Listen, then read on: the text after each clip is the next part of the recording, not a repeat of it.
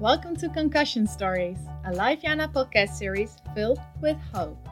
I'm here to let you know that you are not alone in your concussion recovery. I'm Melanie, and I spent more than six years experimenting, training, and learning in order to heal myself from a very bad case of post concussion syndrome. And today, I feel better than ever before. In Concussion Stories, we dig deep while discussing hopeful stories of recovery as well as the hard stuff in the messy middle. If you're struggling to focus, be sure to take breaks. Down in the description of each episode, you can find a table of contents in case you want to skip ahead. Let's dive right in. Hey guys! Yeah, my voice is weird. this is what's left of it after a week of COVID happiness. And I've been waiting for it to clear up because I really wanted to get this episode to be available to you. And it seems that this is what we've got to work with. Luckily, the interview was recorded several weeks ago, so no worries about having to listen to crackling granny for 20 minutes now. Let me introduce our newest guest, Nada Andelic. She is a professor at the University of Oslo, Norway, and a specialist in physical medicine and rehabilitation at the Oslo University Hospital. She is part of the large European research group called CENTER TBI, which you may remember from previous episodes, and is aiming to improve post traumatic brain injury care. Nada is dedicated to sharing her insights with us because she believes it's of vital importance that patients get an understanding of what's going on with them and how they could get the best rehabilitative care. Let's listen to Nada Andelic. Hello. Hi, Melanie. How are you doing aside from your cold? Cold. I'm quite busy at work, you know. I'm trying to manage that. And still, you found time to do this with me. I think this is very important to talk mm. with the patients organization yeah. as yours mm. about our work and rehabilitation after traumatic brain injuries. Why do you think it's so important? Yeah, because uh, patients could get better help, better mm-hmm. care. Mm-hmm.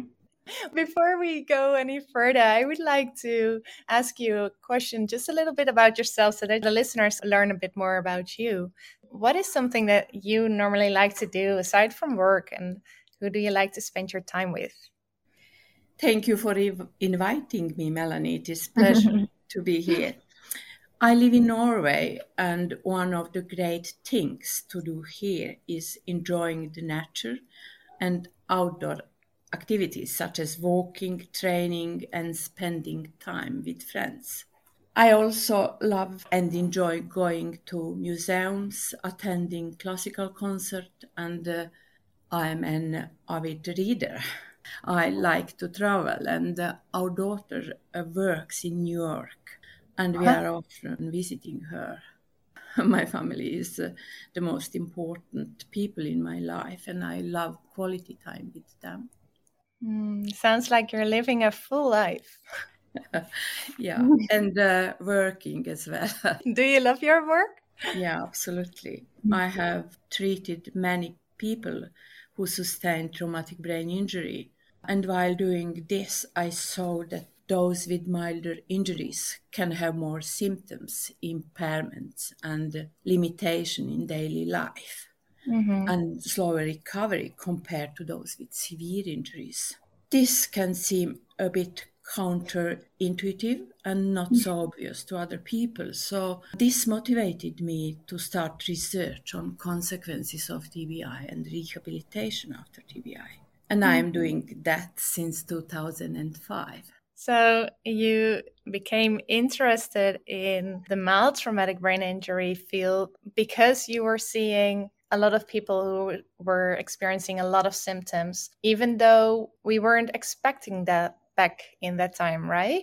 Yeah now the idea is changing about mild traumatic brain injury as andrew maas uh, also part of CENTER TBI already described that mild tbi is in fact not so mild. Yes this is something that you have found in practice. Yeah yeah and absolutely uh, this is the very important finding in the CENTER TBI we mm-hmm. recognize that a quite high number of people with mild TBI had persistent symptoms during the first year after the injury. and even many years after the injury. Yeah. And that we should further develop mild TBI after care, such as follow up and rehabilitation programs. So you have talked with Maas and uh, Wilson, and they talked about the measurable changes in the brain, such as microscopic injury to the neurons. And this is important, but uh, I think to consider the whole person is even more important. And this is a patient centered care which promotes health by taking a holistic approach to care, considering the mind, body, and spirit of the patient. Wow, this is fresh. This is new. that sounds wonderful. Can you elaborate a bit more on that? How you Yeah. see that? This could be achieved through delivering both physical, cognitive, emotional, and social services while respecting patients' treatment choices because the Mhm. patient's in, in the center of the care. There is a knowledge based evidence that such a multidisciplinary rehabilitation may reduce persistent symptoms after mild TBI. And in Oslo, you're already practicing this multidisciplinary. yeah, we are true? doing that. Yes. Thank you for illuminating that subject, or even I think that vision that you have and that you've already had a chance to put into practice. That will be an amazing example for other countries as well. I have a question about several publications that you were involved in last year, actually. The first one is focused on differences between men and women when it comes to traumatic brain injury and specifically concussion, so mild traumatic brain injury Yeah. if I'm not mistaken, you've uncovered, uh, you and your colleagues, that there's not only a difference between uh, males and females when it comes to how we sustain concussions, but also how it affects them. Is that correct? Yeah, yes, it is. Um in the Center TBI, uh, we analyzed the association between men and women Mm-hmm. and the outcomes following mild and moderate and severe TBI. We found that the following mild TBI, women were less likely to be referred from another hospital to a study center and to be admitted to the intensive care unit. And they were more likely to be discharged home, which is usually related to women's less severe injuries hmm. different injury mechanisms and better recovery. Okay. However, we found that women younger than 45 years and older than 65 years reported worse six months outcomes after mild TBI hmm. compared with men of same age. And in general, we know that women tend to report more symptoms and seek medical help often. We found that symptoms of depression and anxiety is higher for women and especially young women. Hmm. And we know that some hormonal differences may exist in women and men. But hmm. also, we need to acknowledge the different challenges that the genders experience. What kind of challenges do you think about if you say that? Yeah.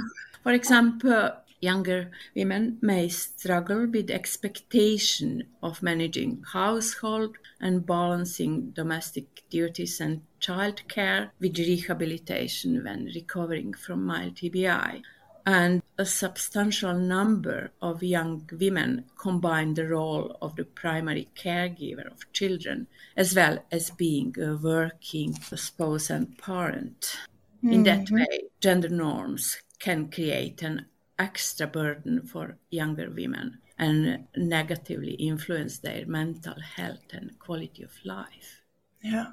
This sounds like such a complex puzzle to Yeah. determine what is happening and how you can service or help or treat everyone the way each and every one of us deserves. Yes, of course. But I, I mm-hmm. would like to highlight that it is important, it is actually critical that healthcare professionals take women's health issues seriously and develop appropriated follow up and treatment programs following injury. Thank you for uh, explaining that especially all the factors that lay behind it, because it's something that to be honest, I've never looked at it from a gender perspective. The way I was treated, good and bad, by male doctors with regard to my concussion. But it's something that I will think about there's another research paper that you and your colleagues have published. It's about workplace factors associated with return to work after mild traumatic brain injury. And this is such an important topic for a lot of our listeners because I know a lot of us are struggling with getting back to work or to university or to studies in general. So, resuming our jobs or our, wow, it almost feels like our function in society for a little part. You have researched this with your colleagues. And yeah. I was wondering what you could share about this and what could maybe help our listeners. Yeah, we conducted a clinical trial in Oslo to evaluate the effect of combined cognitive and vocational intervention on work related outcomes and health related quality of life after mild and moderate TBI so we use the manualized cognitive compensatory training and support from employment specialists. They support the participants in returning to work. Mm. So we compared this intervention with the multidisciplinary follow up that we have at our outpatients department. And we included patients in working age with uh, persistent symptoms at uh, 8 to 12 weeks after the injury. And we noted that significantly larger proportion of patients who received the combined cognitive and vocational intervention had returned to stable employment at three months follow up. We also noted a difference in the median number of days until reaching pre injury level of employment in favor of the intervention group. In addition, we performed a cost effectiveness analysis and found that the combined cognitive and vocational intervention was cost effective when considering the societal perspective which is productivity loss and informal care, care yeah. given by family and friends. Yeah, because those burdens are immense, right? Yeah, yeah. Mm-hmm. But we did not found the cost effect from a healthcare perspective. Okay. And then we looked at our data and we found that health related quality of life was decreased in the intervention group at the baseline when we hmm. started the intervention. And um, this could indicate a greater need for healthcare services in the intervention group and might have contributed to the higher consumption of healthcare services. But we found that the intervention was beneficial to health related quality of life changes over 12 months. So the intervention group had a better quality of life at 12 months follow up. Okay. So uh, we concluded that the study findings gave a support to the notion that targeted early intervention programs for patients with mild TBI might be both clinical and cost effective. Okay. And I'm also happy, aside from the cost effectiveness, which is, of course, very important to bring to policymakers, to bring to insurance companies in order to make a change happen in uh, concussion care. Yeah. Uh, but I'm also happy to learn that these interventions made the patients have a higher quality of life. Yeah what kind of intervention should we think about? Because a lot of people don't have this medical system or medical care even at their disposal if they, for example, have to pay for it themselves in other countries. How could this be shaped by themselves for themselves? Yeah, we could probably develop the telerehabilitation interventions Mm-hmm. that uh, patients could have access to. And I can see that you are providing some courses about it, and this is very important. Uh, probably telerehabilitation about the coping with uh, persistent symptoms, about cognitive compensatory techniques, about yes. the return to work and how you could adjust the workplace and so on. We know from the COVID time that telerehabilitation was very important, and why not to develop further such a kind of rehabilitation that could be mm-hmm. used in post COVID time as well. So That's something that a lot of us learned, right, from that time yeah. that information becomes so much more accessible to all of us if we use, well, technology. Yeah, yeah. Even though, for example, my course is also downloadable so that people don't have to spend all of that time on their computers because a lot of people with concussions have trouble focusing on screens. And it's so important to make sure if concussion care becomes more online, it's so important to ensure that the materials are, for example, printable or downloadable as an MP3 so people can listen to it on their phones and don't have to watch the screens all the time.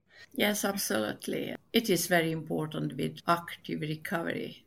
You mentioned active recovery. It relates a bit to a question that I'd like to ask you. So, is there something that really surprised you during all of this time treating patients, researching traumatic brain injury that you discovered? Yes, absolutely there are a lot of symptoms patients are dealing with. Not only symptoms related to concussions but also problems uh, to accept that.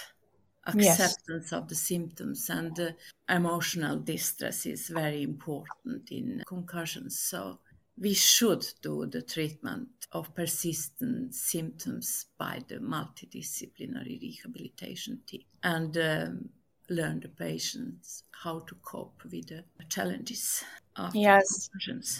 Yes, I think that if if I look back, then the psychological um, work that I needed and eventually wanted to do in order to heal uh, was, I think, more than 50% of the work.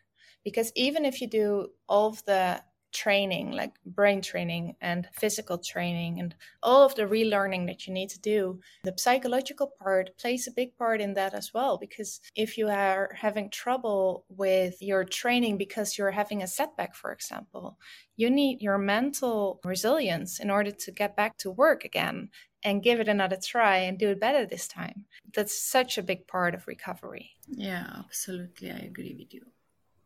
I think it's it's wonderful what you are doing, and I really admire you have this perspective that indeed the patient should be centered and you need a holistic approach yeah. that's so different than everything that I experienced. And I am really, really glad to hear that well that lessons are being learned. That's that's the most important part. Yeah, yeah, that's yeah. the most important thing. I agree Excellent. with you well, you manifest all of those lessons into reality. So that's good. I hope that you may be an example for other practitioners, for other researchers. Thank you so much for sharing your insights and um, your vision with us. Thank you, Melanie. Now, I would love to hear from you. What do you take away from this episode? Is there something that you can apply to your life right away? Head on over to lifejana.com and leave your comment now. And if you want to hear and read more concussion stories, actionable steps, and inspiration, be sure to subscribe to the Life Jana email list while you're there so that you never miss out on new materials we constantly make for you. If you want to support this podcast, head on over to patreon.com slash concussion stories. Thank you for listening to this Concussion Stories episode by Life Jana. May you be well and may you be happy.